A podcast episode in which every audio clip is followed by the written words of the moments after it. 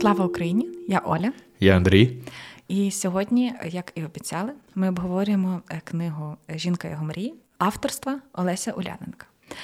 Почнемо випуск цікаво нестандартно, чудовою забавкою відомою, напевно, всім з дитинства, є такою, як гадання на книзі. Вирішили погадати Антону. Антон назве номер сторінки, номер рядка, і ми дізнаємося, як пройде його сьогоднішній день. Отож, з п'ятої по двісті вісімдесяту сторінку, і рядків у нас двадцять сім. сімдесят чотири. Рядок п'ятий. Ага, сказала вона, запихаючи до рота сигарету і набираючи номер мобільного, не спускаючи з нього проникливого погляду смарагдових очей.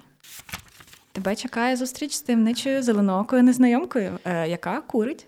Розкажеш потім. Та це він сам, він подивиться на себе в дзеркало і побачить себе вперше, як ніколи. Ага. Отож, книгу, як ви зрозуміли, обрала я.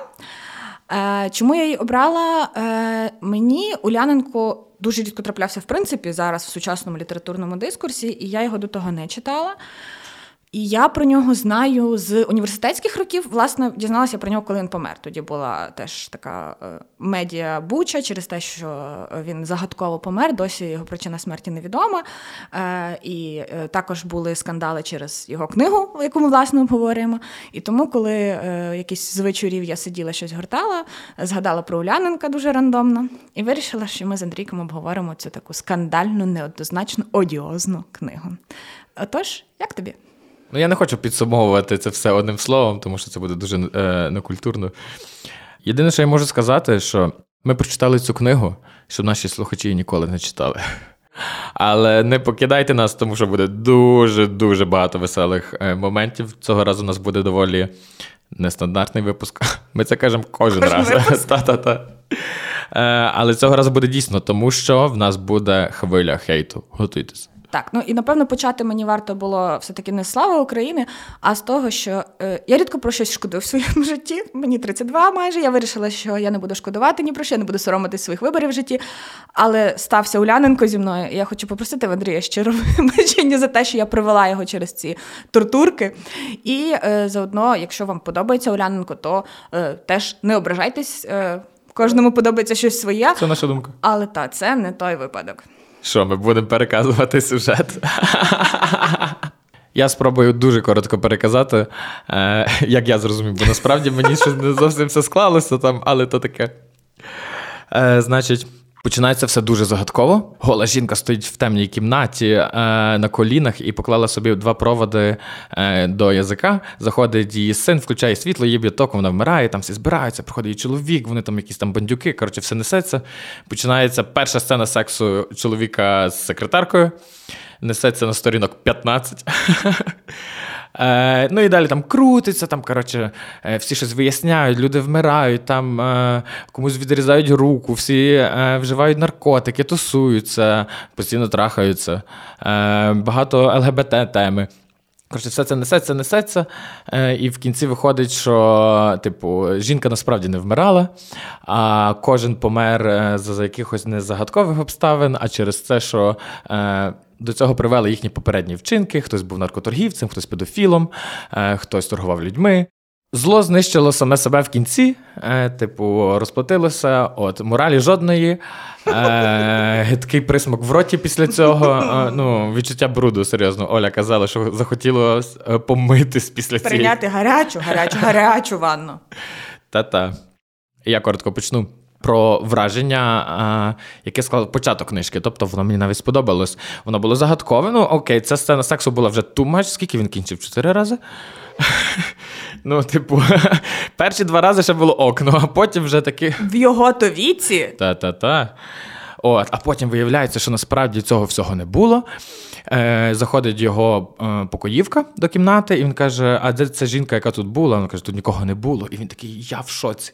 І це сталося зразу після вбивства його дружини, навіть її тільки десь труп забрали, тобто він лишився в тій самій хаті. Там, коротше, це також такий своєрідний момент. Там був навіть секс при конях, це, до речі, був най- найгірший момент. Це здається, що наче як бред сумасшедшого, що Андрій зараз напився, обкурився, але ні, він просто переказує сюжет цієї книжки. І то теж. От, і оце такий якийсь момент, я думав, блін, ну окей, можливо, він насправді буде дуже багато всього недоговорювати, і якесь таке все буде загадкове, лінчівське, я б навіть сказав, свого роду. Та, але потім все зразу пішло по пизді, і там був цей секс з конями, вони десь там ходили, коротше, ну таке там... Е- Все, далі вже нема про що розказувати, і я був дуже розчарований. А, а там ще була зразу після того згадка про процес Сташинського, вбивці Бандери. Mm-hmm. І я думаю, ого, окей, починаються якісь інтелектуальні закиди, це все. Але моє розчарування прийшло дуже швидко. Вам слово. По-перше, це найбільш сексистська і мізогіністична книжка, яку я коли-небудь читала. Якщо ви ненавидите жінок, хочете їх знищити, вони здаються вам огидними потворами, прочитайте цю книжку, вам точно сподобається. Тому що спочатку мені здалось, ну, можливо, це е, автор пише так, тому що там це погляд, е, точка зору якогось е, героїв, або там, не знаю, це ситуативно. Ні, вона вся просякнута такою ненавистю, такою огидою до жінок, що мені... от, власне, через це мені хотілося прийняти ванну. І я хочу тут зацитувати декілька речей. Як описуються жінки, і що він про них пише. Це, от, власне, сцена, про яку говорив Андрій, про те, цей фантастик його тріп, не знаю, на яких наркотиках, на якому алкоголі, коли йому здається, що він спить з своєю секретаркою, один з героїв. І він говорить, доки його крива доля не перетнулась з Ладою. Лада – це його дружина. З веснянкуватою дівчиною з рожевими прищами на обличчі. Розкішним селянським тілом, з манірними рухами гламурної моделі, але того природної, що його чоловічий досвід не міг нічого вдіяти, в яку б то позицію він не ставав. Але зараз він уперто думав про реальну секретарку, крупнороту, з тілом норовливої кобилиці, з порожніми порцеляновими очима і чіпкими лапками комахи, що підгрібає корм до своєї нірки. І таких описів жінок купа. Жінки огидні, просто кошмарні. Жінки всі шльондри. Жінки всі тягнуть чоловіків за першої зустрічі, за першого погляду, за першого коктейлю тягнуть їх до себе у ліжко. Е, жінки смердять. Там, до речі, в книжці дуже велику роль, там дуже часто описуються запахи різні. Так, там хтось пердить постійно. Там от, постійно, і постійно неприємні запахи. І спочатку це була така, ну, цікава деталь, тому що до нюху не так часто, мені здається, звертаються автори до опису запахів. Але там постійно, мені здається, разів п'ять були згадки огидного запаху жіночих геніталій. Коли забув вже п'ятий раз, така, блядь, та скільки ж можна, чувак, досить. Ну, видно, його це колись травмувало. Я, ну, фу, ні. І... Неприємний досвід, він підігнав під шаблон і тепер вважає всіх жінок однаковими. Це кошмар. І теж один з прикладів, чому це, власне, не моє опередження, але я бачу тільки хейт до жінок. Він тут говорить про одну з персонажок, і вона там сидить, йому здається, що вона десь там на Мальдівах, куди влітку возять її батько і мати, істерична істота, що скоро муміфікується від ліпосакції. Тобто я просто батько, батько не описаний зовсім ніяк, батя норм, він не говорить, що він там теж, не знаю, жирний, смердючий, огидний, зате мама – істерична істота, яка муміфікується від ліпосакції. І це наскрізно. І мені так було складно читати цю книжку і не спалити її, і не кинути її об стіну через те, що вона от просякнута постійно от таким мізогіністичним наративом. І це моя перша ремарка про те, чому мене настільки неприємно вразила ця книга. Ну, кожен наш аргумент буде про те, чому нас настільки неприємно вразила ця книга. Спочатку я намагався знайти там якийсь сенс. Тобто він ще з перших якихось двох розділів там ще більш-менш щось трималось купи, а потім все почало дуже розпадатися. Тобто там є розділи, там є підрозділи, але він може розповідати про дії одних персонажів і без жодного пробілу, е, ну окей, новий абзац максимум, роз, починати розповідати про іншого, починаючи зі слова «він». Я плутався в персонажах спочатку, бо я спочатку подумав, що розповідається про цього майора, який трахав свою секретарку, а потім було про Величка, і я подумав, що Величко це і є цей майор, ну типу, а потім виявляється, що ні, і я такий думаю, тіп, ти не можеш звести навіть двох персонажів поєбено, щоб ми викупали хто де, і він вводить постійно нових персонажів, там навіть десь третя сторінка з кінця, і там теж з'являються нові персонажі, я вже навіть не старався їх запам'ятати, але приблизно по вчинках і по... тому, що вони там робили, то я викупав, про кого йдеться, але поіменно і по е, статусу я їх не розрізняв. Я бачу біль в твоїх очах, ти переживаєш цей досвід заново. Знову там в мене болючі флешбеки, тому що насправді я люблю, це такий, можна його описати, трилер, детектив, і я люблю детективи. Це моя улюблена е, чтиво, щоб розвантажити мозок, це якийсь хороший детектив, в якому є якась загадка, якийсь вбивця, там щось відбувається, якесь розслідування, але воно настільки тут нелінійно, настільки розшаровано, Величко, який гей і в якого є якийсь коханий, потім він знаходить цього, руку цього коханого, коханого нема. І ти не розумієш, хто цей коханий. Потім починається розповідь про Руслана, і ти такий, блядь, хто такий Руслан? Виявляється, що Руслан це і був той коханий, але воно настільки не пов'язано, що мені треба було ну, дуже прикладати свої е, сірі клітиночки, три, які лишилися, які для того, лишилися, щоб зв'язатися. Та. Руслан, це був ще той тіп, який зайшов і включив включатель, і ця жінка померла. Так, це був син. І ти такий, боже, чому? Ну, коротше, я це читав, е, практикував техніку швидкого читання. І, і мені виходило, серйозно, я зрозумів все. Ну, е, мені так здається, наскільки це було можливо. Давай поговоримо про ЛГБТ-тематику, може, там? Я скажу свій перший коментар. Пам'ятаєш, ми в якомусь попередньому випуску обговорювали про те, що автор вживав слово «гомосексуаліст», і ми пояснювали це чому. І тут так само це слово постійно вживається. Але я розумію, окей, це дві тисячі дев'ятий рік, термінологія ЛГБТ взагалі не була якась пророблена, обговорена і продумана. Але він це слово вживає постійно. І прикол в тому, що всі е, персонажі там говорять на сленгу, і він так само там пише, не підбираючи слів. І тут таке слово постійно. Тіп, ну, типу, ви серйозно ти говориш зі своїми знайомими гомосексуаліст постійно? Ну, типу, камон. І вони там всі дуже стереотипно зображені. О, це те, що мене максимально роздратувало. Ну, тому що це там е, кримінально-бандитське таке коло персонажів. Але вони настільки стереотипні, тобто вони буквально кажуть «противний», і ти думаєш, господи, ти живого гея, напевно, в житті не бачив, і ти вважаєш, що вони всі так тримають ручки, кажуть «противний», носять рожеві штанці і мають, не знаю, на поясниці татуювання з метеликом. І це було так, ну, навіщо ти включаєш персонажа, як ти робиш його настільки, прям, ну, як з картинки такої антигейської пропаганди. Абсолютно. І ще, крім ЛГБТ, була там класна м- містична лінія. Оля? Е, містична лінія, знову ж таки, три мозкові клітинки, не забувайте. Я не допетрила взагалі нічого. Там є... Е, е, до мене доходило поступово десь цілий тиждень до того, після того, як я прочитала книжку. Але там є такий містичний персонаж Топтун. Він вбивця, але ніхто не знає, чи він справді е, людина і вбивця, і маніяк, чи хто. Це демон, чи це янгол, чи це якийсь дух помсти.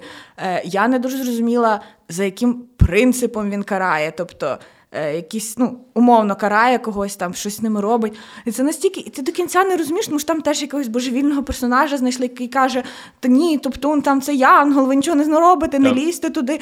Я нічого не поняла. Потім там ще був момент, бо цей Топтун лишав такий е, свій знак, таку руку. Гол, голубу руку. Це та. Так, індиго. Інди, індиго руку. І, може, ти пам'ятаєш, коли вони ходили до м, прозектора Стаса Винницького додому, і один з цих поліцаїв, який був, він там сів, вибачте мене, срати до нього на унітаз, і побачив в нього на дверях цей папірець Та, з голубою пам'ятаю. Рукою, він ним, вибачте, підтерся. І потім до мене доходить, а що це, цей Стас Винницький, виходить, був цим Топтуном, чи чому в нього там ця рука, тому що потім цей Стас не згадується, ми не знаємо, що з ним сталося, чи цей знак означав, що його вб'ють, чи цей знак означав, що це справді це він, цей Топтун. Я нічого не поняла. І це мене найбільше дратувало, бо я люблю детективи, я люблю почитати, в кінці отримати оце задоволення від того, що я, не знаю, здогадалась, що хто вбивця, або від того, що настільки майстерно розписаний детектив, що я не здогадалась, хто вбивця, але всі ниточки, всі крапочки, все сходиться в одну якусь логічну точку. Тут я нічого не зрозуміла. І це ще мене більше під'юджувало до хейту. Я накидаю йому в ківша. Роздуми про Бога. Бля. Вони такі дешеві. Вони такі просто в переміжку з цією всією оргією, яка несеться всю книжку. Між тим персонажі мають час попити якесь нескафе і подумати про Бога. Так, мені теж дуже неприродні були. В мене є ця нотатка про те, що ці розмови про Бога дуже неприродні. Я розумію, що люди можуть розмовляти про віру, про Бога, про кризу віри. Але там це було буквально два мента якихось. Один із них такий тупуватий, класичний, такий стереотипний мент. Інший лейтенант, такий благородний. І вони починають з нічев'я починати говорити, а ти віриш в Бога, а ти не віриш в Бога. І це настільки, ну, штучно прив'язано виглядає, що, ну... Камон, автор хотів просто... покосити під е, якусь таку літературу, знаєш, е, умовно, Генрі Міллера. Типу, і я читав, до речі, в статті, що він себе з ним порівнює. Mm-hmm. Я такий, єбать, ти і Генрі Міллер. Так, але я потім, коли, е, ну, стосунки автора з церквою – це окремо, але потім я, коли читала його біографію, було написано, що він був віруючою людиною. Греко-католик! Греко-католик! А він з Полтавської області, доволі цікаво. Е, так, і е, я розумію, що, напевно, його ці прив'язки діалогів про Бога, які він вкладає в уста своїх е, таких е, падших персонажів, це, напевно, його якийсь спроби протиставлення оцього бруду, ненависті, жорстокості, яку він описує, і якоїсь, не знаю, духовності. Може, в тому він пробував закласти якусь таку свою мораль. Ключове ну, слово пробував. Пробував, так. І якийсь, не знаю, цей, щоб люди, читаючи ці книжки, переживали якийсь мінімальний катарсис. Так, я знаю слово катарсис. Ще один. Uh, от, але ну, мені воно, коли ти просто читаєш цю книжку, воно виглядає дуже штучно, дуже тупо, дуже неправдоподібно. І... Як і все інше. Як і все інше в цій книжці, так. Там постійно описи. Я розумію, що він хотів відобразити цю атмосферу. Він постійно описує небо, річку, місто.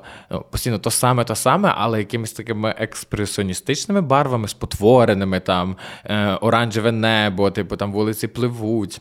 Ну, вони тошнотні, вони мені не подобалися, але вони задають атмосферу. Тобто вони були в синхрон з подіями, підкреслювали. Так, та, абсолютно. Але знаєш, яка в мене була постійно картинка в голові? Це тупо якесь шоу «Аферисти в сітях». Там, де журналістка бігає, типу, по якихось єбіннях. Абсолютно, це не назвеш. Це ідеальний опис, це книжка якихось, як я собі пам'ятаю, двохтисячні і міста в двохтисячних з тою рекламою, з тими мафами, е, нерозчищеними вулицями, якимись обдертими будинками. І я такий, боже, ну коротше, мої... в мене лишилась тільки одна єдина клітина в мозку. Вона пам'ятає, як пити пиво. А от таке ж воно. Бля, вона забула. Ну, в мене ще з нотаток є, про що я хотіла поговорити, ну це вже такі більш не конкретно про цю книжку, але загалом роздуми про насильство і жорстокість в літературі. Коли це необхідно, а коли це, власне, от хайп заради хайпу, тобто насильство, описання насильства лише заради шок-контенту, лише заради привернення уваги, а коли це насправді виправдано. Тому що, прочитавши цю книжку, я згадала, що ну, я читала доволі багато і знаю доволі багато книжок, які, власне, побудовані на цьому наративі насильства. І не всіх існування для мене є виправданим якимось. Я дуже часто не розумію, навіщо такі книжки побудовані е, на цьому насильстві. Тобто, я розумію, що вони пробують донести, але мені здається, що ці речі можна доносити трошки більш софістиковано, трошки більш якось вишукано, елегантно, через якісь, не знаю, інші питання, інші сюжети. Тому що е, я розумію, що Уляненко, для нього це змальовування таких жорстоких буднів, там, двохтисячних, не знаю, наркоманів, там, молодих якихось шльондер, е, людей, які торгують іншими людьми, продажних поліцейських, якихось бандюків, що це було зображення, власне, світу початку кінця дев'яностих, початку двохтисячних, і що це ну, світ, в якому він жив, який він бачив. І начебто це читання таких книжок мало би витягувати нас у таких типу умовних тепличних в лапках людей, які цього всього не бачать. Але камон, в кожної людини в житті стільки проблем, в тому можуть бути проблеми з роботою, з грошима, з здоров'ям, з родиною, з всім. Тобто я не знаю тепличних людей, які би прям жили в світі рожевих єдинорогів, з головою в себе в сраці, не бачили цього всього жаху світу. І тому ну, для мене це просто шок-контент заради шок-контенту. Абсолютно. Ну, тут, тут відчувається, що автор хайпує. Тут надто багато насилля. Ти не показуєш, що життя може бути іншим тут. Ти, йому, ти його показуєш тільки з однієї сторони, не протиставляючи іншому. Тобто для тебе е, ця реальність такою тільки й залишається. І, окей, прочитавши більше про нього самого, я зрозумів, що так і було. Бо спочатку я думав, що він взагалі е, типу рандомний тіп, який пише трешак. Але потім я зрозумів, що це були його будні, він був і безхатьком, він і там подорожував скрізь, таке в керуаківському стилі, називаємо це так. От. Тут насильство, провокація заради провокації. Я з тобою погоджуюсь. Ти говорив про секс, окремо хочеться про це згадати, бо це неможливо оминути, бо пізніше трошки ми будемо говорити про те, що цей роман було визнано порнографічним. Цікаво, чому? Ну, Описи сексу мають право жити, жити в літературі, бути в літературі. Їх мало. Напевно, ми вже не раз говорили про те, що хороших описів сексу мало. Гарно написати вишукано, красиво, чуттєво про секс складно. Але тут це було настільки огидно. Хоча, ну, секс – це прекрасно. Але коли ти читаєш Уляненка, ти такий, о, ні, оці всі тілесні штуки, не для мене, я вища істота. Абсолютно. Е... Блін, там було дуже багато сексу з неповнолітніми. Це, це взагалі травматично. Ну, я тобі чесно скажу, я скіпав е, моменти, коли я знав, що персонаж неповнолітній. Ну, очима перебігався якісь окремі моменти, але, типу, ну, я в це не вчитувався, тому що мені було настільки гидко від цього. Ну, моя травма е, буде довго тривалою. Наша травма. Наша вона, травма, вона, вона, спільна. Та-та-та, така міні-колективна травма. Я просто роблю це, щоб прив'язати тебе до себе, щоб ти ніколи не покинув нашу дружбу, тому що в нас тепер є щось дуже важливе і спільне. Тобі це вийшло. Є! Хоч на щось ця книжка згодилась. Ще одна річ. У мене також є пару цитат, які би я хотів озвучити, щоб всі відчули цей настрій, який був. Я вибрав дуже багато цитат, але вирішив е- безліч з них відкинути, тому що я подумав, можливо, наші слухачі можуть їсти в цей момент, е- або мати зовсім інший настрій, і я вирішив не ризикувати. Так що найменш трешовіші я вам зараз зачитаю. Але заборонене збудження, відчуття зради і гріха ніяк не хотіло відкладати у нього свої яйця. Е, ще раз повторюю, це були одні з найменш огидніших, і зараз ще одну вам скажу. Час тут захолов на одному місці, як п'яниця в калюжі. Я себе зловив на думці, що якщо б мені було, може, років тринадцять, і я би так е, тащився від панк-року, мені би, можливо, зайшло. Ну, е, чого не можна забрати в нього, що в нього дуже великий словниковий запас. Ну, насправді, це от з позитивів цієї книжки, один з, один з одного, напевно, який можу назвати. Це те, що, ну, Уляненко, бо я так собі, він дуже багато часу провів у Росії, подорожуючи в Росії, живучи в Росії, але в нього чудова українська мова, тобто в нього дуже багато епітети порівняння не завжди вдалі, і метафори, але от мова сама пише, від мова в нього гарна. Та, до речі, навіть така непросякнута русизмами, хоча він зображає е, оцей весь е, світ, світ, бан... та, та, світ бандитів. Та, типу, навряд чи вони спілкувалися українською такою. Солов'їною щирою. Та-та. Чуєш? А чого та книжка так називається? Бля, мені здається, що ми зберемо покупця всі пазли і зрозуміємо в кінці, про що ця книга була. Можливо. Колективний мозочок. М- Мені здається, що «Жінка його мрії» – це Іва.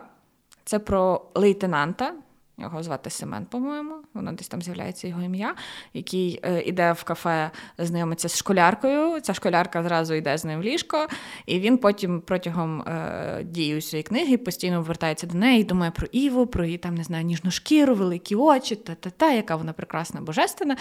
Е, спойлер алерт, в кінці ця Іва виявляється конченою жінкою, е, але він постійно про неї думає, і мені здається, що власне це от вона. І мені, в мене теж є нотатка, що ця його любовна лінія і ці його повертання і любовні страждання, сентименти, вони теж здавалися такими штучними. Та вони були абсолютно ні до чого. Абсолютно ні до чого, тому що там, типу, кров, вбивства, топтун, не знаю, якісь безхатьки, божевільні. Бомжі на деревах. Бомжі на деревах, не знаю, стяки, ригачки, ба, все жахливо. Не зупиняйся. І тут він такий... І тут він такий, о, а її очі, і він хотів повернутися до неї, погладити її, не знаю, спинку, поцілувати її в вушко. І це, і воно реально виглядало дуже неприродньо, і тим більше я не дуже розумію, чому він так закохався в цю дівчину, якщо вони просто провели разом одну ніч. Бо я спочатку думав, що «Жінка його мрії» – це Лада. Я теж так спочатку думала. Бо з неї починається, потім він там згадує, як вона війшла в його життя, і насправді вона його вивела в люди, тому що було там багато її сім'ї, а він там був з села. А потім про Ладу забули, з'явилася Іва, та я думав, що Іва так, ну, потім що це Іва, але я думав, можливо, що це насправді вони якось, ну, ніби паралель між ними якась є, яку я не вловив. Ну, ну я те, що вона, знаєш, вплинула на життя двох чоловіків умовно. Я не знаю. Ну, направду, там є одна персонажка, позитивна, гарно, добре описана жінка з хорошої сторони. Це оця криміналістка, експертки Марія. Марія Мері, Мері, про яку цей, цей Семен її знає, вони разом працюють, і він постійно говорить про неї хороші речі. Вона і красива, і розумна, і професіоналка, і все-все-все. В неї класна але... жопа.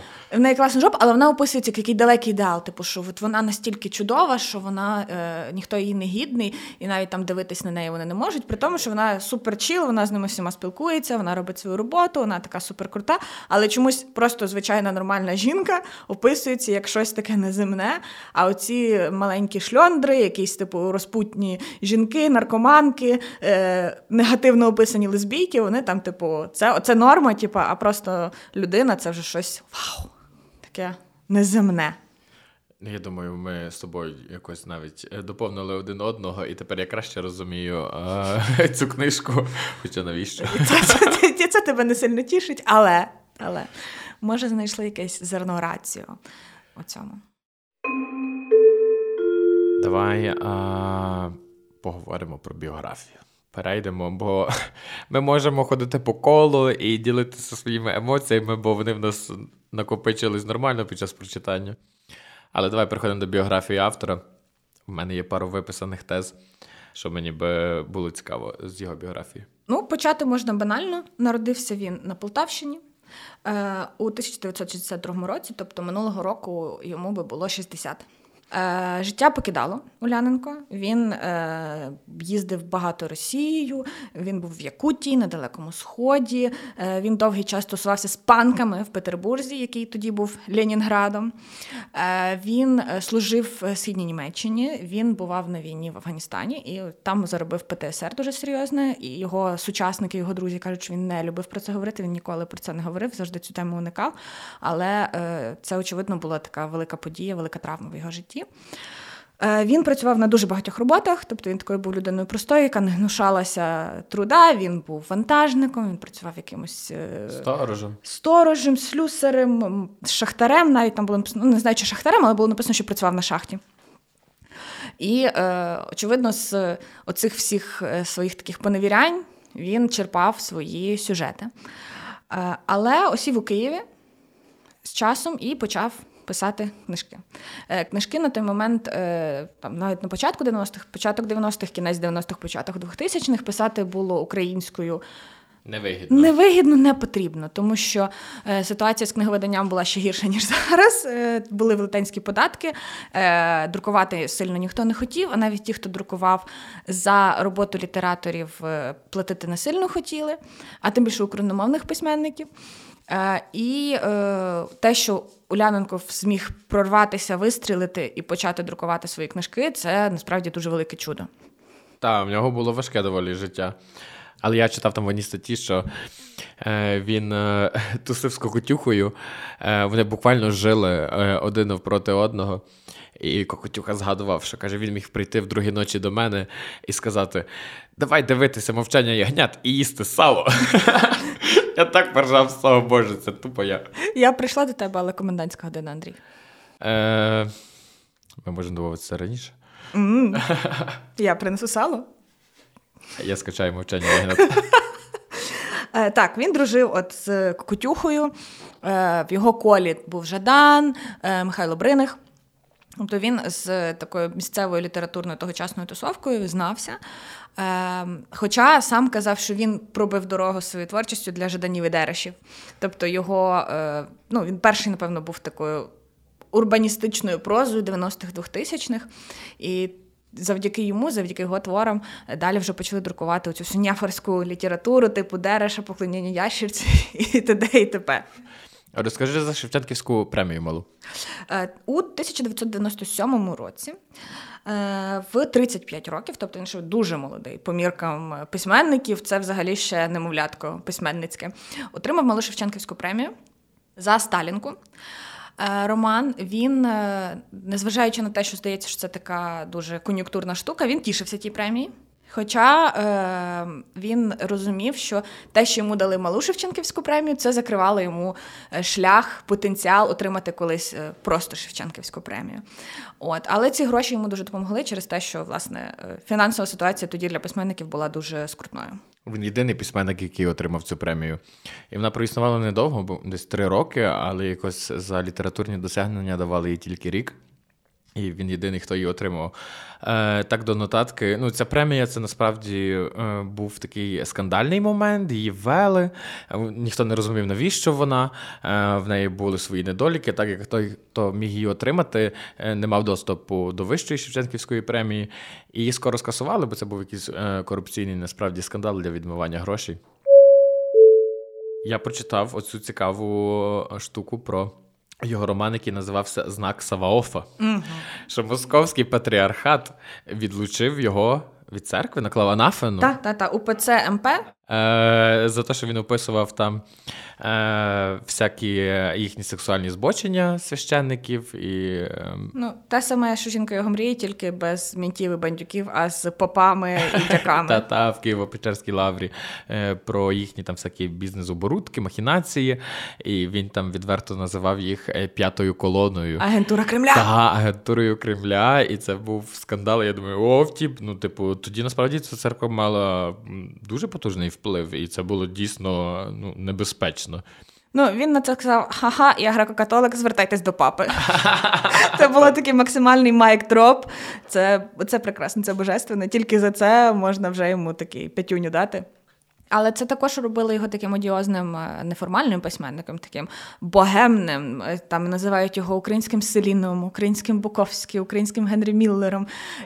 Ми, ви ж знаєте, що ми такі порівняння не сильно любимо, якісь пафосні оці штуки, але, ну, так, він був в своєму поколінні, власне, таким олдскульним, богемним панко-неформалом. А якщо кожна література має мати такого персонажа в своїй історії, то в нас це він. Також я прочитала, що е, дуже мало про його якесь особисте життя, бо я розумію, що він був такою доволі закритою людиною. Він писав роман «Дофін сатани». Це, мені здається, роман про маньяка, про серійного вбивцю. І е, коли він їх писав, по-перше, він ніколи, його друзі кажуть, він ніколи не писав під дією е, ніяких наркотичних речовин, під там дією алкоголю, ну, можливо, під дією алкоголю, але що для нього не було характерно, не знаю, викурити, з'їсти якусь таблетку і потім писати. Він хотів зберігати тверезий мозок, але він дуже е, так фанатично підходив до написання романів. І от коли він писав цей «Дофін сатани», він ізолювався від всіх. І там написано в одній статті було, що в нього на той момент була молода дружина. Вона не витримала цього якогось по фанатизму, цього avoidance, цього самозакриття і внутрішнього, психологічного і буквального десь в квартирі, і вона його покинула. Тобто більше якихось таких згадок про е, якісь його е, романтичні або любовні стосунки, або особисте життя більше не знайшла. Ну, але також було, це теж такий, вписується в цей наратив е, такого генія, якого не зрозуміли, який був таким весь, весь закритий і м- богемний. Ну, я з цього поржав, коли я читав якийсь додатковий матеріал про нього.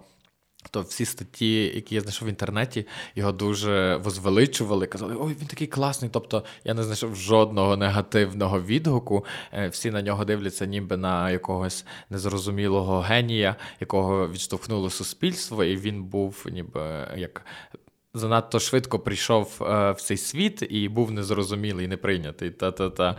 Але, ну, я з цим не погоджуюсь, принаймні зараз. Можливо, за декілька десятиліть якось суспільна мораль помі... поміняється, зробить знову черговий оберт, і може на нього подивляться по-іншому, ну, але зараз в цьому самому контексті він сприймається дуже смішно. Ну, так, просто казати, що він буде прийнятий суспільством, коли він друкувався як україномовний письменник з україномовними романами, в той час він друкувався і доволі широко, і в нього великий, в нього велетенський доробок літературний.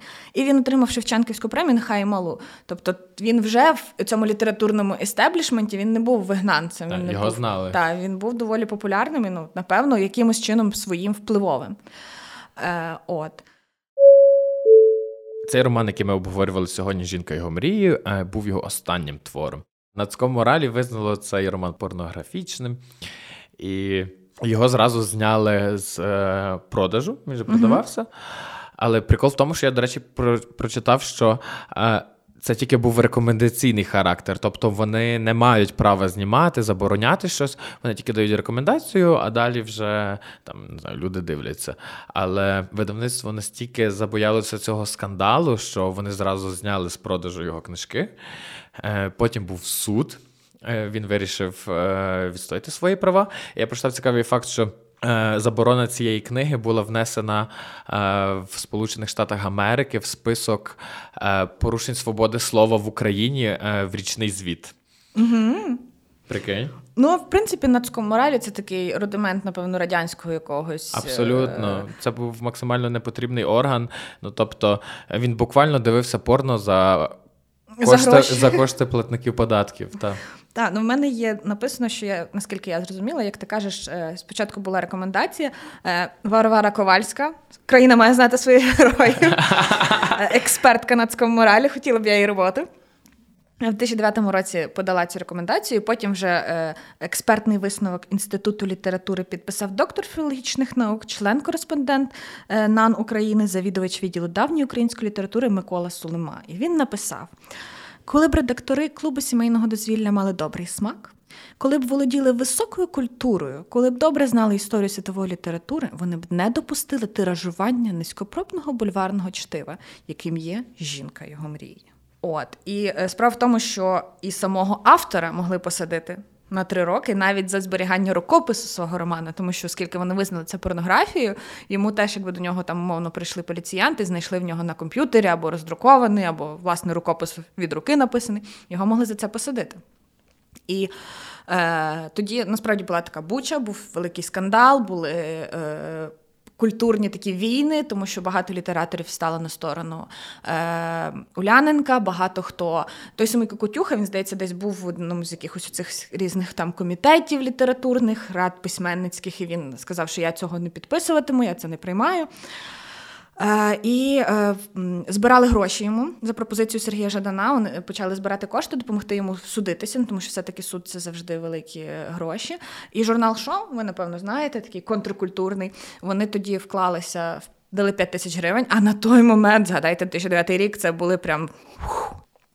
І вони також страждали, тому що вони е, опублікували кілька місяців до того, до цього збору коштів е, уривки з Уляненкового «Квітів судому».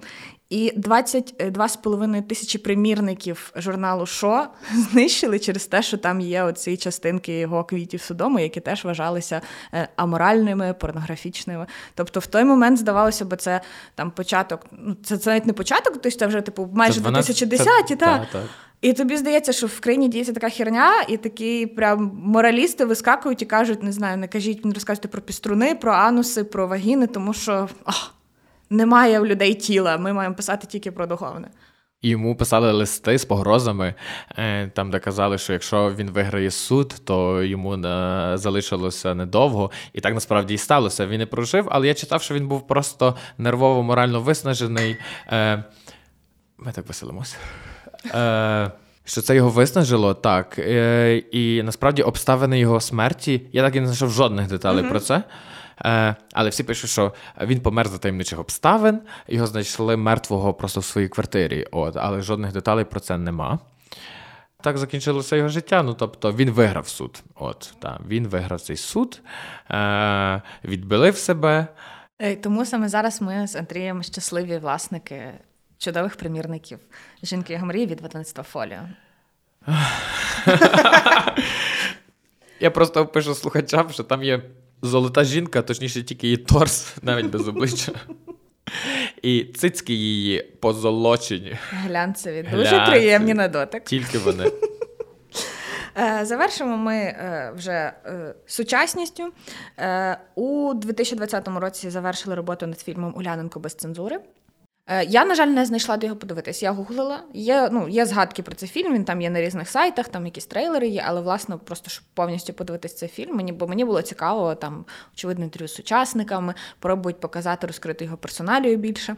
Але фільм існує. Можливо, колись десь на якомусь такфіксі можна буде його подивитися. І е, Уляненко не забутий не лише нами з Андрійком. В дві тисячі двадцять другому році в польською мовою вийшли переклади «Сталінки» і «Дофіна сатани» однією книжкою. Там є розлоги інтерв'ю з перекладачами, з тими, хто придумав це, перекласти. І теж вони там прям всі в такому задоволенні, в такому екстазі від того, наскільки він глибокий письменник, який так показує оцю ницість людську, викручує її людську породу і дає катарсис. Ну, я би, насправді, в мене є інтерес прочитати цю Сталінку. ну, подивитися, що там, чисто заради цікавості. Але якщо Чекай я згоджуся на такі експерименти, то та, я вам дам знати, мені потрібно пару років відійти. Добре. На тридцятиріччя отримав. Так. Отже, партнерами сьогоднішнього випуску в нас було вино, яке я дуже люблю, з пташками T'iera Eden, і пиво Андервуд Бровері. Бровері, так. Мілкшейк ай пі ей. Мілкшейк ай пі ей. Дякуємо, що слухаєте нас. Підписуйтесь, лайкайте, шерте, рекомендуйте друзям, пишіть коментарі, що би ви хотіли послухати, яку книжку ми б мали заради вас прочитати, бо, як ви бачите, ми готові на все. Межі немає. Отже, наступного разу ми будемо обговорювати другу збірку Миколи Відграновського «Сто поезій». До зустрічі! Па-па!